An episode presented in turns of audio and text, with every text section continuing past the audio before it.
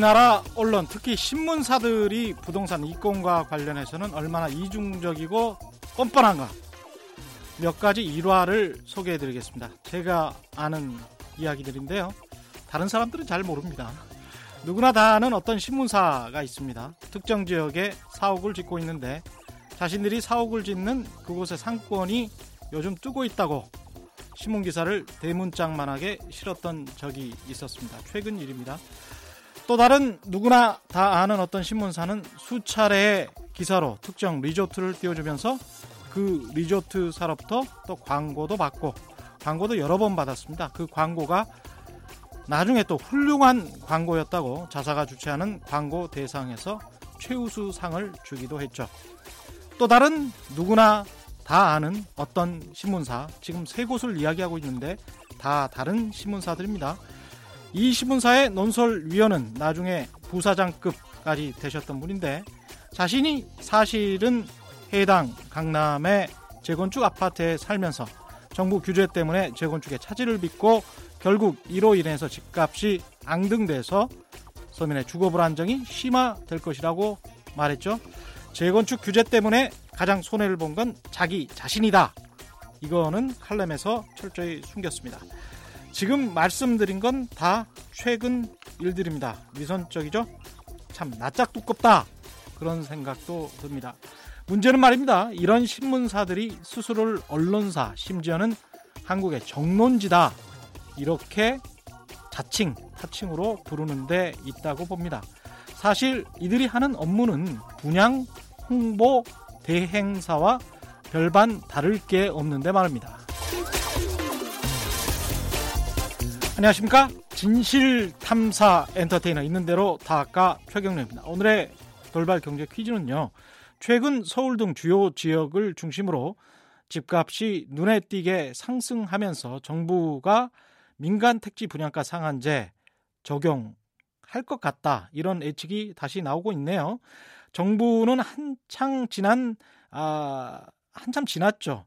지난 23일에 입법 예고된 분양가 상한제 시행, 시행령에 대한 후속 작업을 마무리하고 있다고 했는데 변경되는 내용 중 하나가 민간 분양가 상한제 적용 지역입니다. 기존에 직전 3개월 주택 가격 상승률이 물가 상승률의 두배를 초과하는 지역에서 투기 과열 지구로 바꿨습니다. 아, 그럼 다음 중 민간 분양가 상한제가 적용되는 투기 과열 지구가 아닌 곳은 어디일까요? 오늘은 객관식입니다. 아주 쉽습니다. 1번 대구 수성구, 2번 해남 땅끝마을, 3번 서울 강남구. 정답을 아시는 분은 짧은 문자 50원, 긴 문자 100원에 정보 이용료가 부과되는 샵 9730번으로 문자 보내주시기 바랍니다. 또는 무료인 콩과 마이케이로 보내주셔도 좋고요. 정답 보내주신 분들 가운데 다섯 분 선정해서 정성껏 준비한 선물 보내드리겠습니다.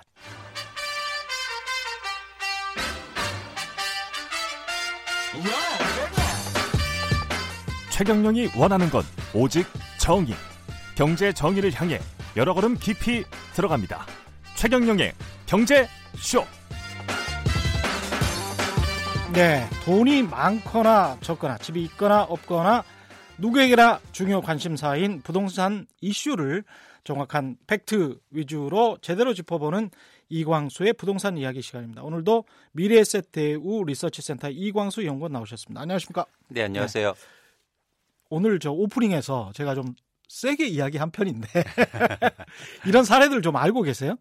언론하고 부동산 관계 뉴스도 음. 많이 하시고 예. 취재도 많이 하셔서 제가 그 내용을 잘 알고 있고요. 예. 실제로 부동산 에서 저도 예. 건설 회사를 다니고 예. 또 부동산도 분석하는 입장에서 음. 언론과 부동산의 관계의 심각성 그리고 예. 문제 의식을 많이 가지고 있습니다. 그 어떤 유력지 같은 곳은 아예 그냥 어떤 000 TV 이렇게 해가지고 부동산 관련해서 과거에 이제 매물 사이트 같은 거를 했잖아요. 근데 그 매물 사이트를 대리해주는 대신해주는 또 업체가 있어요. 아시, 아시겠지만 네. 그 업체 사장님을 만나보니까 그런 업체가 또 귀합니다. 왜냐하면 부동산 중개업소들을 다 모아야 돼요. 전국에 네. 그렇죠? 그런 네트워크를 가지고 있는 업체가 그 어떤 특정 신문사들이죠. 에게 매물 제공을 하고 그 사이트의 클릭수를 높이고 자기들도 장사를 하고 거기에서 그 클릭으로 어떤 장사가 이어지면 그러니까 매매가 되면 또다시 또 돈을 받고 뭐 이런 식의 지금 연결고리가 기존에 이미 한 10년 전부터 있어 왔고요. 그거 같은 경우는 같이 그러니까 전략적 제휴를 하거나 사업을 하거나 심지어는 자회사를 만들어서 그렇게 하는 경우가 있었고 요새는 뭐 온라인하고 오프라인하고 O2O 사업이라고 하잖아요.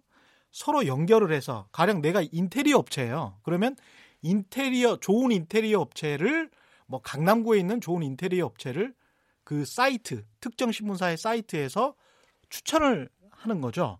그러면 그 포탈이 돼 가지고 그 인테리어 업체들에서 견적서를 이 신문사가 제공하는 그 사이트를 통해서 견적서를 뽑습니다. 그래가지고 이제 소비자랑 연결시켜 주, 주거든요. 그러면 이게 O2O 서비스라고 하는데 이게 인테리어뿐만이 아니고 무슨 전원주택, 단독주택, 각종 모든 사업들에 다 연관돼 있습니다. O2O 사업이라는 게 그런 식으로 사이트를 만들어서 장사를 하더라고요. 그러면서 기사와 광고와 이런 거를 다 섞어버려요. 그러면 이게 문제가 뭐냐면 뉴욕타임즈나 워싱턴 포스트도 부동산 광고가 있죠. 끝에 보면 아주 좋은 주택들이 그 섹션별로 나눠져 가지고 아주 잘 돼 있습니다. 근데 누가 봐도 그건 광고예요. 400만 불, 300만 불 이렇게 딱 광고가 돼 있습니다. 그 주택 광고가 돼 있는 거 하고 기사에 광고인지 기사인지 모르게 사실은 기사로 나가는 건데 분양을 잘 되도록 하기 위해서 또는 건설업계의 이익을 어떤 대변해 주기 위해서 이상한 논리를 갖다 대면서 이 사실상 광고를 하는 것, 분양 대행을 하는 것. 이거는 어떤 관계가 아니고 이미 업자가 됐다. 언론사들이 그리고 기자들이 같이 어떤 판매하는 판매원이 됐다. 이게 심각한 거거든요. 근데 아무도 이, 여기에 관해서 이야기를 잘 안 해요. 이게 얼마나 선진국의 언론에서는 이런 일이 일어나면 아마 문 닫을걸요. 그렇습... 있을 수가 없는 일이에요, 사실은. 그렇습니다. 사실 예. 오늘 이제 그 말씀을 드리고 싶은데요. 예. 이 언론이라든지 신문이라든지 이런 부동산 기사가 실제로 부동산 시장에 얼마나 영향을 미칠 수 있는가. 음. 그런 측면에서 저는 최근의 상황을 굉장히 심각하게 예. 받아들입니다. 이유는 예. 뭐냐면 어, 일단 지금의 정보의 확산 속도가 굉장히 빨라졌잖아요. 음. 그러면서 어떤 정보를 고르느냐가 가장 중요한 기준이 돼가고 있는데 네. 거기에서 신문 기사가 갖고 있는 이 객관성이라는 그렇죠. 그런 어떤 뭐라 할까요? 그런 기본적인 틀로 탈 이, 가면 그렇죠. 뭐. 이 틀로 이 예. 기사가 예. 파급되는 속도가 굉장히 빨라졌다는 거예요. 그렇습니다. 그런데 예. 부동산 시장이 아주 독특한 특성이 여러분도 잘 알다시피 음. 규모가 일단 크고요. 큽니다. 거래가 또 빈번하지 않잖아요. 어느 정도 규모냐면 뭐 천조 이렇게 이야기를 하잖아요. 그렇습니다. 그리고 네. 한 채당 일단 큰 금액이고 네. 네. 또 제가 집을 사고 파는데 뭐 매번 사고 파는 게 아니라 음. 거래가 빈번하지 않기 때문에 몇 건의 거래 일부의 움직임으로 시장이 크게 왜곡될 수 있다는 거죠. 그렇죠. 그런 차원에서 이 시장이 만약 매도 공급자라든지 매수자들의 마음을 심리를 움직일 수 있다면 음. 실제 시장에 미치는 영향이 굉장히 클 수 있다는 겁니다. 경제는 심리인데 그렇습니다. 부동산 기사는 끊임없이 나오는데 그 그렇습니다. 기사들은 어떤 특정한 성향이 있고 그 성향은 사실 건설사들의 이익을 대변해 주는 그런 것이고 그렇습니다. 그 논리에는 그래서, 그래서 네. 그런 기사나 언론을 반복적으로 보면서 음. 마치 지금 집을 안 사면 큰일 날 것처럼 그렇습니다. 마음이 동요하기도 네. 하고 또 반대로 뭐 대폭락이 올 것처럼 음. 위기 의식도 파상되기도 하고요. 그렇죠. 그렇기 네. 때문에 이런 어떤 언론과 부동산 특히 음. 시장에 미치는 영향이 커지고 있다. 맞습니다. 그런 측면에서는 저희가 합리적인 투자 음. 혹은 합리적으로 내 집 마련을 잘하기 위해서는 음. 이런 관계에 대해서 고민해야 되고 그런 심리에 크게 휘둘려서는 안 된다는 거죠. 주식 투자면 그렇게 심리에 막 휘둘리다가도 아 내가 잘못했네 음. 되돌릴 수 있어요. 맞습니다. 근데 집을 한번 그렇게 사시면 어떻게 되돌립니까? 부동산이니까 그쵸? 움직이기가 쉽지 않습니다. 심지어 예. 대출도 지금처럼 많이 하시고 음. 비싼 집을 사셔야 되는데 예. 기사 몇 개 보고 카톡방에서 기사 이렇게 돌아가는 돌리는 거 돌려 보시다가 예. 마음이 동해서 딱 사셨는데 예. 그런 상황에 돌입하면 이게 돌이키기 쉽지 않다는 거죠. 이렇게 비유하면 적당하겠네요. 이게 지금 객관적이고 냉정한 관찰자가 언론의 기본적인 역할이라고 믿어 왔었는데 그런 20세기의 역할이 사실상 많이 이제 사라지고 해석 저널리즘이 대두되는 것은 사실입니다만은 그럼에도 불구하고 언론이 어떤 기사를 쓸 때 이게 당사자다 이래버리면 큰 문제가 되잖아요. 근데 교묘, 교묘하게 일부에서는 어떻게 그러니까 일종의 치장인데요. 예. 그걸 객관성 나는 객관적이야 시장을 정확하게 나타내고 있어 음. 그런 여러 가지 방법들을 사용한다는 거죠. 대표 전혀 객관적이지 않습니다. 신문사들은 제가 비유를 하자면 주식 시장에 참여하는 어떤 투자자가 어떤 특정 주식을 가지고 있는 거예요. 그러면서 이야기를 하는 거예요. 또는 그렇죠. 한국 거래, 거래소의 이해 당사자거나 코스닥 시장의 코스닥 시장이라는 그 시장 주체의 이해 당사자면서 매매가 많이 되면 거래소는 아무래도 좋지 않습니까? 그렇습니다. 매매가 많이 돼서 수수료를 많이 먹을 수 있으면 좋은 거거든요. 근데 이 한국 거래소의 이해 당사자 주체 중에 한 명이 바로 그냥 언론사예요. 지금 신문사들.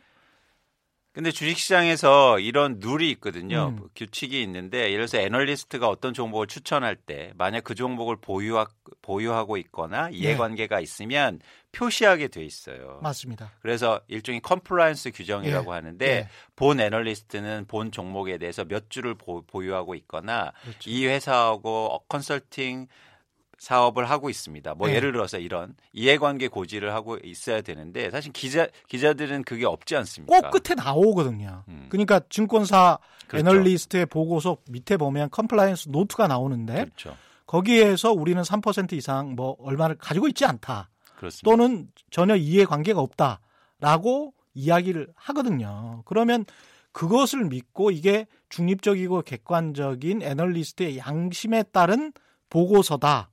그렇게 생각을 하고 보는 겁니다. 근데 언론 같은 경우는 그런 고지나 이런 것도 전혀 없죠. 저희는 근데 거기다 이제 언론이 전 또 무섭다고 생각하는 예. 게 이제 최 기자님 기자고 예. 저는 이제 독자고 예. 일반 시민의 입장에서 그, 그 기사를 바라보면 좀 이런 측면이 있어요. 뭐냐면 예를 들어서 지금 가장 희자화되는 게 분양가 상한제 도입되면 공급이 감소된다. 예. 공급이 감소해서 음. 향후로 집값이 오를 거다. 예.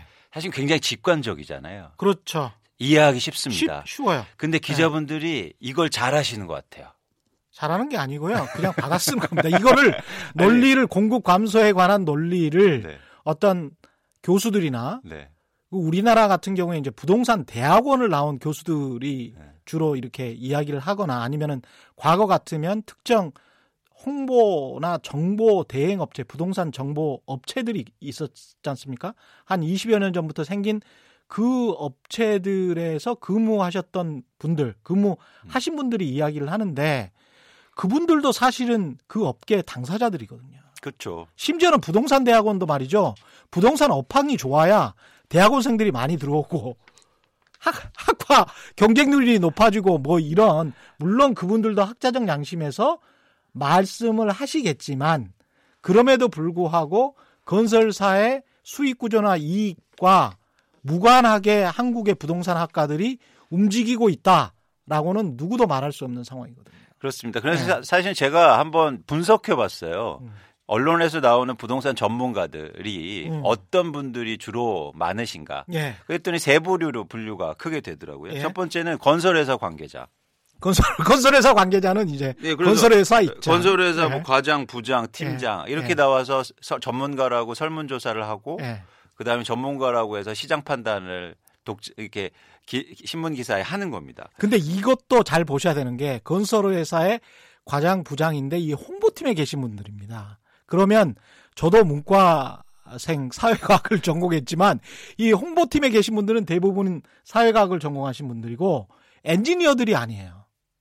근데 건설회사의 엔지니어들을 만나보잖아요. 현장에 계신 엔지니어들을 만나보면 또 상당히 다른 말씀을 하십니다. 저는 그래서 공대생들을 좋아하는 게 정직해요, 일단. 이게 답이 안 나오면 이야기를 잘 안 해요. 이야기를 잘 안 하거나 회사의 이익이라도 그냥 뭐 아예 나름 답해 줄 수 없어. 이런 식으로 이제 퉁박을 주면서 그냥 이야기를 안 해버리는 그런 경향이 있는데 이 문과생들은 홍보를 하는 사람들은 어떻게든 이 말을 만들어야 되잖아요. 그렇죠. 회사의 이익을 네네. 위해서. 네. 그런 사람들이 아, 앞으로 이 건설 회사가 분양가 상한제가 되면 시장이라고 말을 하죠. 건설 회사가 죽는다는 게 아니고 음. 시장이 죽을 것이다. 음. 본인들이 죽는다는 이야기를 안 해요. 시장이 죽는다 그래요. 그러면 나도 죽을 것 같아. 수요자인 나도.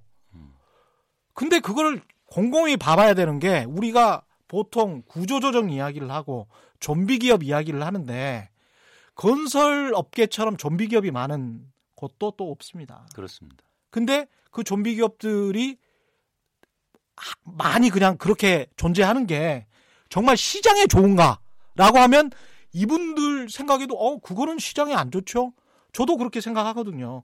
자본주의에서 시장이라는 게 막 그렇게 좀비 기업만 많아서 한계 기업들만 많아가지고 그래가지고 시장을 아주 그 불공정하게 그 대출도 그 은행들이 그거는 다 차입해가지고 겨우겨우 연명하는 회사들 아닙니까? 그런 회사들이 많은 많을수록 불공정 경쟁이 오히려 심화되는 거거든요. 그렇죠. 그래서 네. 일부 신문 기사를 보면 약 30% 정도의 전문가가 향후로 부동산 시, 가격이 어떻게 될 것 같습니까? 라는 음. 기사를 내면 전문가들 설문 조사를 하는데 그 중에 30%가 건설회사 관계. 건설회사. 그다음에 그리고 30%는 부동산 관련된 단체 및 서비스 회사. 부동... 대표적으로 제가 예. 봤던 한국 뭐 공인중개사 협회. 예.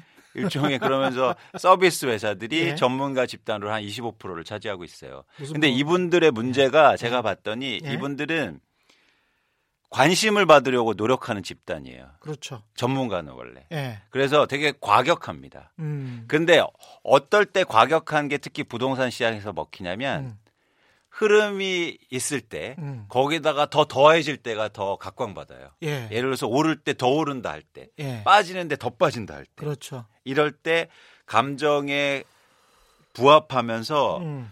결국에는 그걸 수용하는 수용자들한테 더 옹호를 많이 받습니다. 거기에다가 또 한 가지 문제점은 부동산 컨설팅 업체나 부동산 정보 업체의 문제는 뭐냐. 그 지금 리서치를 집중적으로 하시는 이광수 연구원이 나와 계시지만 본업인 리서치를 잘 안 해요. 음. 그게 좀 약, 그러니까 그거라도 열심히 해서 리서치가 사실은 본업이거든요. 부동산 정보를 제공을 한다. 그렇습니다. 그러면 리서치를 열심히 해가지고 그 리서치에 바탕을 둔 팩트와 근거와 주장들을 이야기를 하면 되는데 그걸 안 하고 사실은 건설 회사들과 어떻게 하면 이 시장 이른바 공급자의 시장을 활성화시켜서 돈을 많이 벌어볼까 그쪽으로만 자꾸 수익 모델을 집중을 하거든요. 그러다 보니까 리스, 거기에서 리서치를 하시는 분들이 제대로 된 리서치를 하는 경우가 많지 않습니다. 본인들도 열심히 하고 싶지만 그, 그만한 연구 인력도 없고 그다음에 시간도 부족하고 그런 경우가 많이 있습니다. 그렇습니다. 예. 그리고 그분들이 말씀드렸듯이 서비스 업체이기 때문에 음. 또 건설회사하고 관계가 있거든요. 예. 그렇기 때문에 부동산 시장에서 판단하기에 좀 왜곡해서 음. 어, 판단할 가능성이 있다는 거죠. 음. 그리고 또 나머지 집단이 아까 최 기자님 말씀하신 것처럼 학계인데요. 예. 대부분 부동산 관련한 학과에 예. 교수님들이 나오시는데 제가 요즘 가장 재밌게 본 뉴스가 대학원 중에서 가장 경쟁률이 높은 대학원이 부동산 대학원이라고 합니다. 요즘 대학원 잘 안 가안 예. 가시잖아요. 예. 예. 학비도 비싸고 예. 사실 그거 나온다고 해서 특히 인문계 같은 경우에는 음. 크게 예. 이렇게 고양되는 게 없기 때문에 그런데 부동산 지금 대학원은 문전성시를 이루고 있어요. 문전성시를 이루죠. 부동산 시장이 좋으니까. 음. 불과 5년 전에는 부동산 대학 그렇게 많이 가지 않았습니다. 음. 침묵으로 갔지. 예. 근데 지금은 엄청난 경쟁률. 근데 이 대학원도 정말 좀 문제가 있는 게 여기에서 이제 석사를 저는 석사가 두 개가 있는데 저는 열심히 공부를 해서 그 학위를 땄는데요.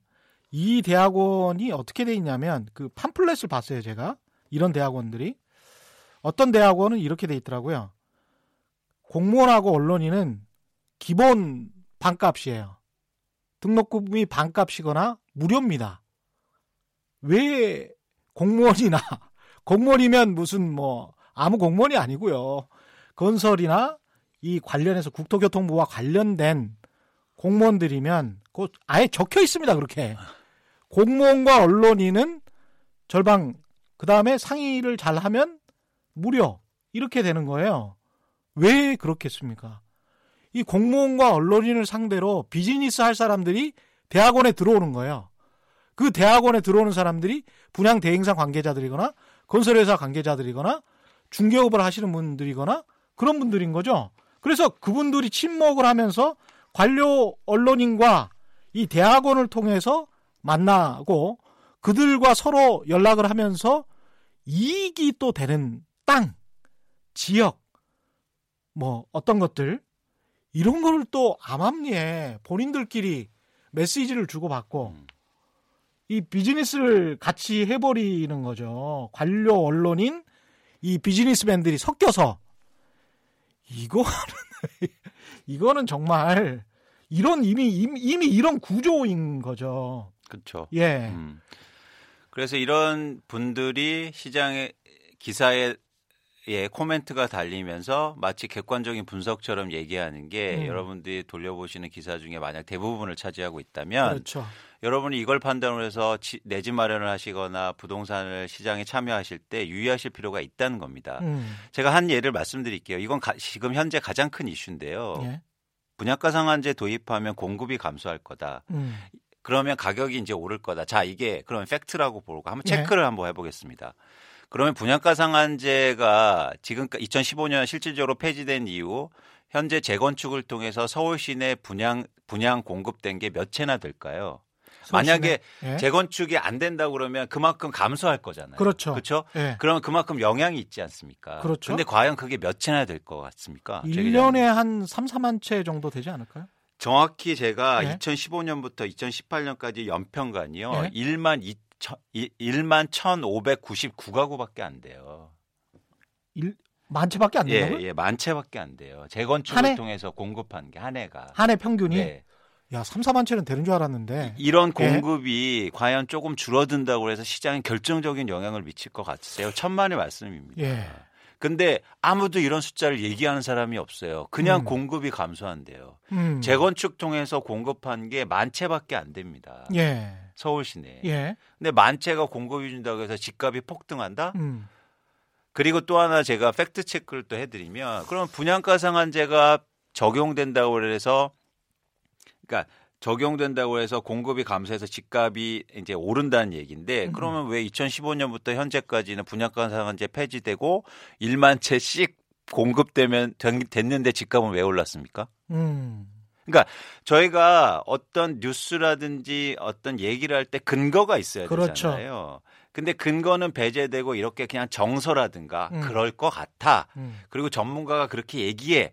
심지어 그 전문가는 다 이해 관계자예요. 그렇죠. 그런 분들의 얘기를 인용해서 그게 마치 팩트인 것처럼 음. 말하는 거죠. 음. 근데 전 더 문제 의식을 느끼는 게 모든 분들이 이런 걸 보면서 두려움을 갖기 시작한 거예요. 그렇죠. 제가 지금의 부동산 시장을 가장 리스크 위기라고 사실은 보는 건 네. 뭐냐면 네. 갑자기 6월, 7월, 8월부터 실수요자들이 집을 사기 시작했습니다. 불안하니까. 그렇죠. 그러니까 한 사람이 이야기하면 아 그럴 수 있어 그런 주장이 있을 수 있어 이렇게 이야기를 하는데 거의 모든 전 언론이 맞습니다. 이야기를 하기 시작하면 불안할 수밖에 없습니다. 그래서 부부끼리 열심히 맞벌이하면서 그동안 집, 집 언제 살까 고민하다가 그렇게 위기감이 막 오니까 대출, 신용대출, 전세담보대출 막 받으셔서 안 음. 된다고 하면 사업자 내갖고 사업자 대출 받으시면서 집을 사신 거예요.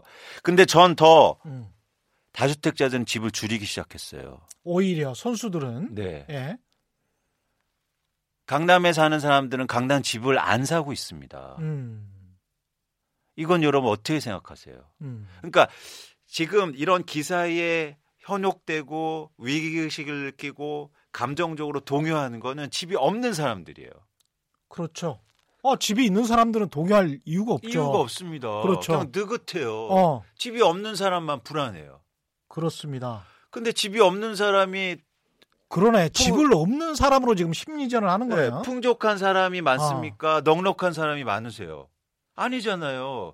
열심히 돈 모으고 개별적으로 월급을 모으고 맞벌이 하고 그런 분들이 심리적으로 크게 동요하지 않습니까? 그렇죠, 그렇죠. 기사도 더 많이 봐요.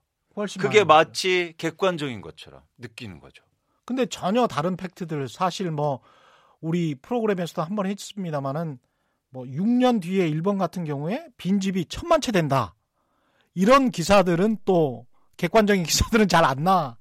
안 뭐, 나오죠. 10개 중에서 뭐 0.5개 예. 예. 이 정도 나오고 예. 그렇게 얘기하는 분들은 음. 잘 안 읽기도 하고 음. 심지어 예. 그러니까 기사가 나와도 잘안 음. 읽는다는 거죠. 본인들이 왜냐하면 음. 심리는 그런 이 독특한 특성이 있기 때문에요. 음. 자기 편향적입니다. 자기 편향적이다. 자기가 일단 마음을 먹었으면 그 아. 기사만 골라보는 거예요. 아 그런 게 있죠. 확증 편향적인 네. 게 있습니다. 네. 예. 그래서 인간이 예. 그런 인간이, 성향이 있습니다. 예. 그래서 예. 그래서 유명한 투자자들은 이런 말을 하거든요. 예.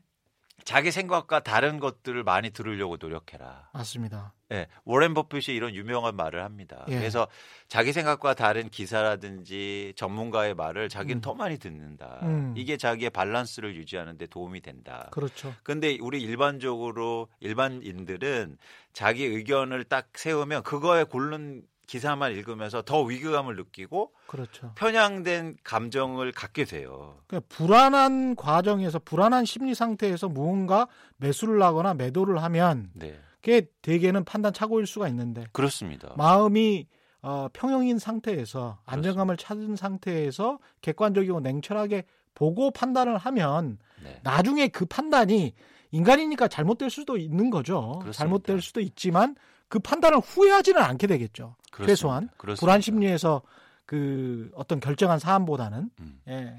그래서 그런 과정을 통해서 자기가 결정한 거는 자기 책임도 있고 음. 그 다음에 그 결정이 만약 잘못됐으면 복귀가 되잖아요. 그렇죠. 그러니까 그러니까 제가 어떤 선택을 했을 때 잘못된 선택이라는 게 항상 우리가 한 번 선택으로 끝나는 건 아니니까 예. 투자도 마찬가지로 내 집 마련도 마찬가지인데 만약 내가 실수했으면 이게 복귀가 되고 일종의 경험이 되고 학습이 돼서 나한테 좋은 경험이 돼야 되는데 네. 만약에 이렇게 심리적으로 쫓겨서 그리고 언론에 밀려서 기사에 밀려서 남의 말에 밀려서 선택해서 만약 그게 잘못된 결정이 하면 영원히 그게 반복돼요. 그렇죠. 그리고 그 엄청난 후회가 되면서 아무것도 음. 아닌 거가 돼버린 교훈도 음. 안 되고 예. 경험도 안 되고 음. 사실은 아까 제가 뭐 주식시장에 있으니까 저는 음. 그런 투자들을 많이 만나고 훌륭한 투자들을 많이 만나는데 엄청난 실수들을 합니다. 근데 그 실수들의 두 가지 공통점이 예. 있어요. 하나는 자기의 자기 의사 결정을 통해서 결정한다는 거고요. 음. 두 번째는 뭐냐면 작은 실패라는 거예요. 아. 예. 예. 근데 부동산은 이 두 가지가 잘 안 되는 거예요. 아. 그러니까 남의 말에 하면 음. 자기 자기 의사가 솔깃해서 예, 배제되는 것뿐만 음. 아니라 부동산 엄청 크지 않습니까? 그렇죠. 한번 잘못하면 큰 실패예요. 자기 사실은 대부분의 사람이 본인의 전 재산이 들어가는 겁니다. 그렇습니다. 예. 큰 실패예요. 예. 그래서 남의 의견 때문에 해서 그 큰 실패를 하면 음. 영원히 집을 못 사거나 그렇죠. 아니면 영원히 그 집 때문에 괴로움을 겪는 거예요. 음.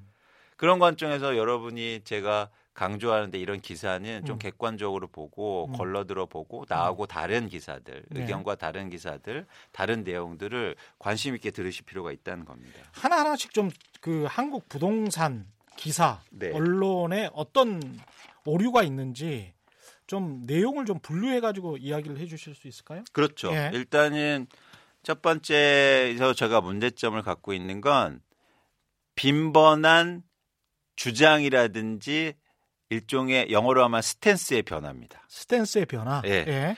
결국엔 이랬다 저랬다예요. 예.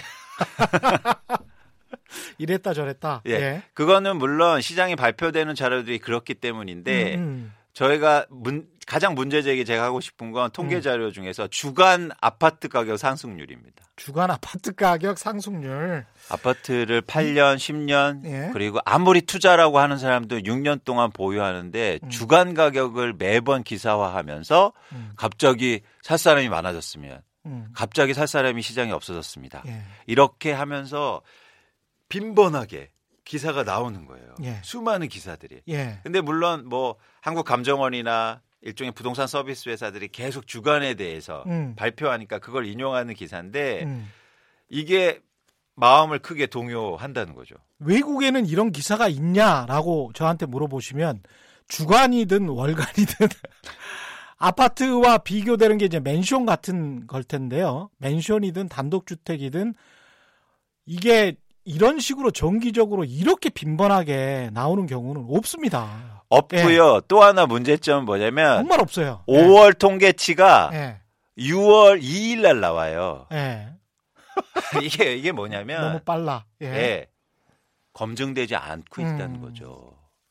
외국의 부동산 통계들 그러니까 옳다 그를 달 떠나서 예. 다른 점은 1분기가 2분기 한참 중간 후반 때 나옵니다. 예. 부동산 흐름이라는 예. 게.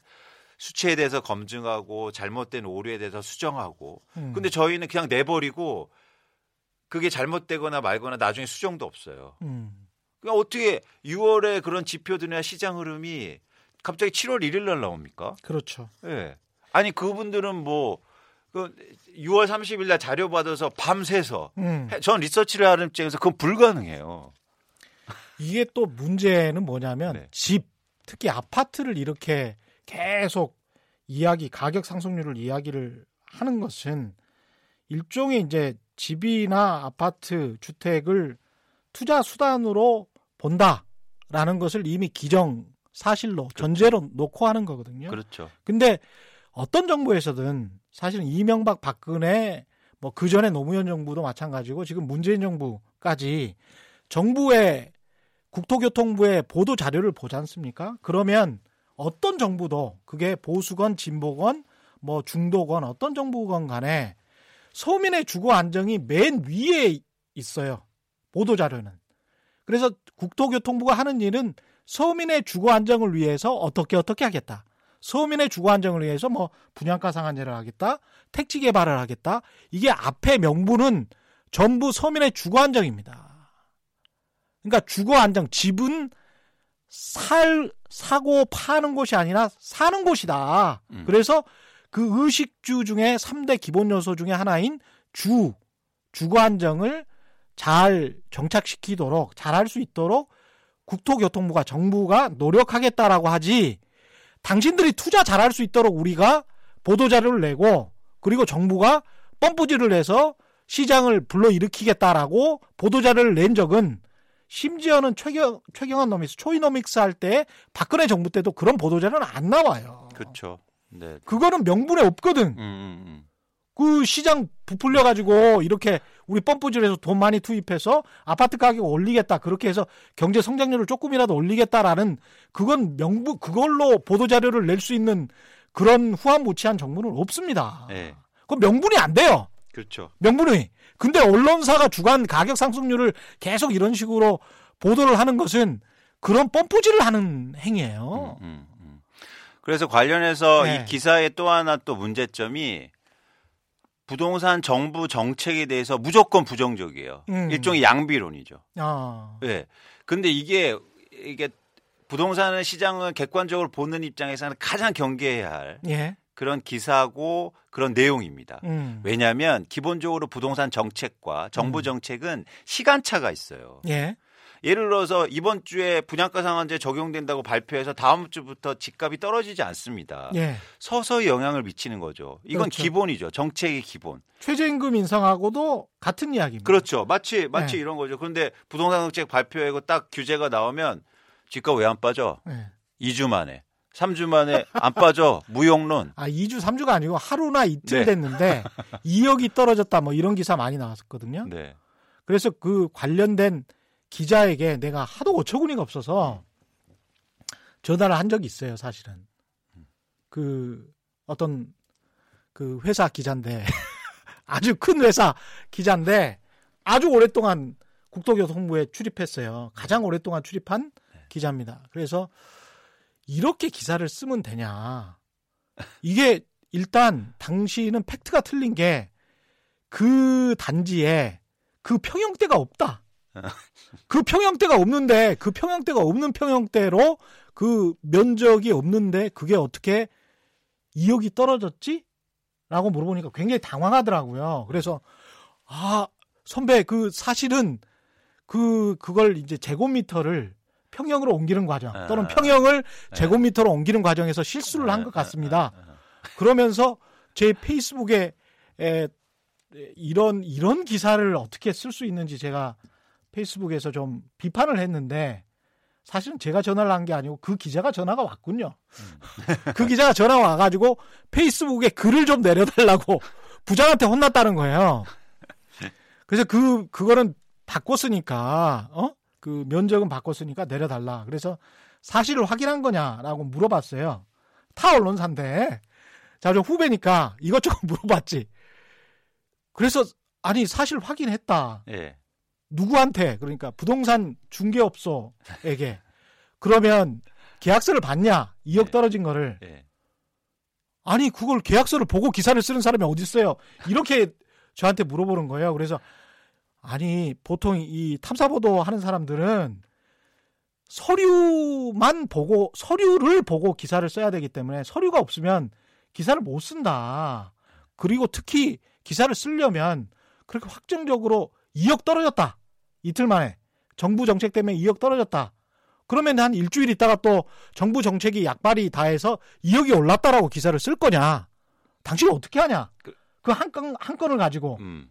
그게 시장의 가격인지 그 사람이 갑자기 그 전부터 굉장히 돈이 필요했어. 그래 정부 정책이 그 발생하기 훨씬 이전부터 집을 팔려고 했어. 근데 마침 이틀 후에 집을 팔았어. 음. 설사 그게 팩트라고 할지라도 인과관계가 분명치가 않잖아요. 그렇죠. 그래서 특히 말씀하신 거 최 기자님 말씀하신 거 정부 정책을 판단하고 정부 정책에 나오는 기사들이 인과관계가 되게 불명확하고 확실하지 않습니다. 예. 그리고 막 왔다 갔다 하는 거죠. 예. 를 들어서 이런 경우에요. 예. 투기 수요가 많아져서 집값이 오른다고 음. 합니다. 음. 그래서 정부가 그러면 투기 수요 억제하려고 종합부동산세를 강화한다고 하죠. 예. 그러면 갑자기 어떤 기사가 나오냐면 서민들이 많이 낸다 세금. 그래서 그 집 오래 산그 네. 그 고령 주택들이 세금을 많이 낸다. 근데 오른다. 세금을 얼마 내냐고 또 조사해 보면 100만 원에서 200만 원 오르는 거예요. 아니에요. 그것도 아니고 네. 100만 원에서 한 120만 원 오르는데 그쵸. 한 20만 원 오른다는 20만 원이라는 그렇죠. 숫자를 네. 강조하지 않고 네.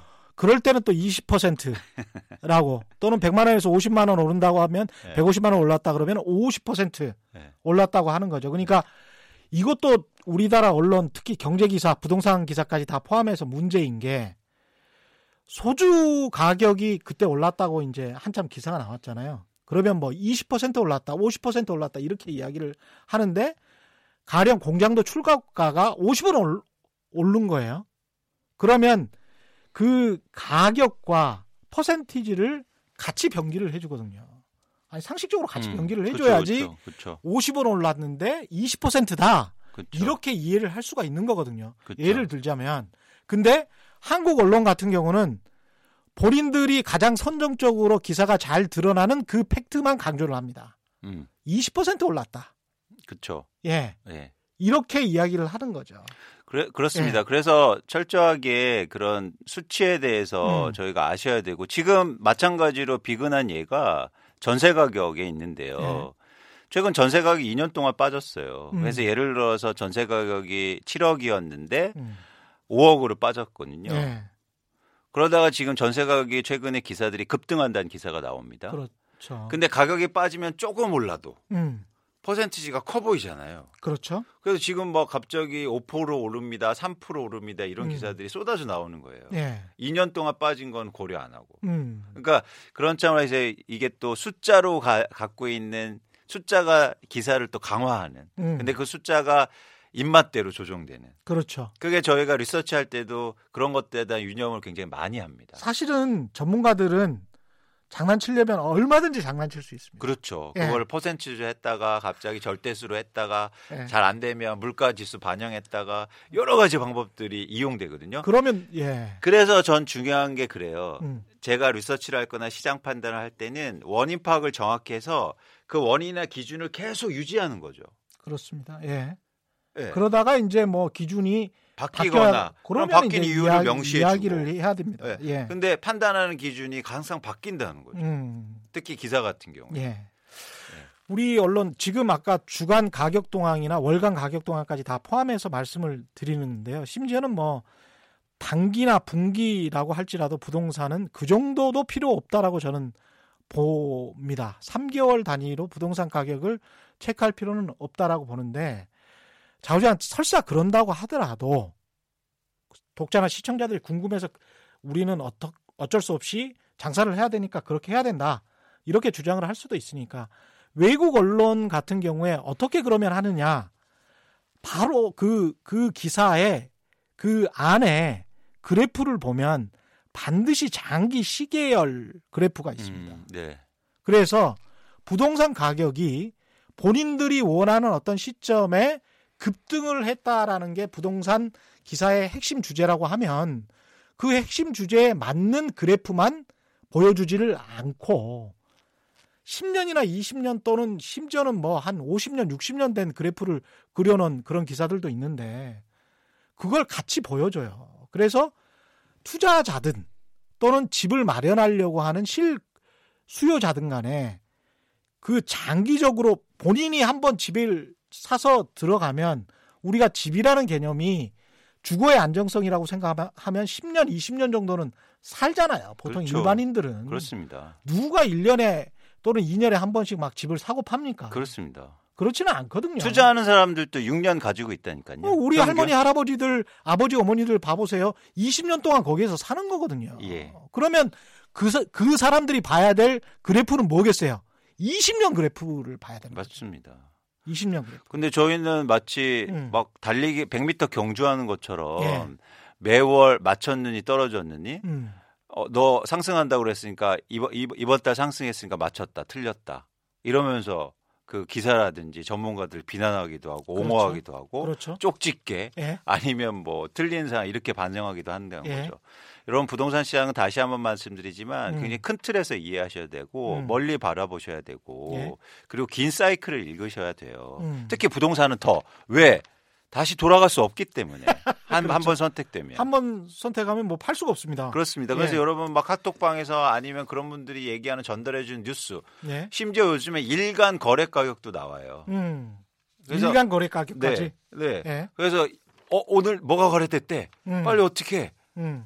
이런 거죠. 음. 그러면 심리에 그게 얼마나 조급하겠습니까? 그렇죠. 예. 거의 뭐 시간이 다 돼가서 이렇게 어, 이런 언론에 흔들리지 않고 내 집을 마련하거나 또는 내 집을 팔거나 또는 그 집에 그냥 그대로 나는 살겠어. 그게 또 가장 현명한 방법일 수도 있습니다. 그러니까 왔다 갔다 하라는 말이 아니고 어떻게 하면 언론에 흔들리지 않고 어떤 주거 안정을 꾀할 수 있는가 이런 말씀을 좀 해주십시오. 예. 일단 여러분하고 다른 의견들에 대해서 관심을 가지세요. 관심을 가져야 된다. 네, 여러분들이 예. 생각하는 그 생각, 음. 지금, 음. 지금 그 생각과 다른 생각을 가지세요. 예. 그게 저는 가장 좋은 방법이라고 보고 있고요. 예.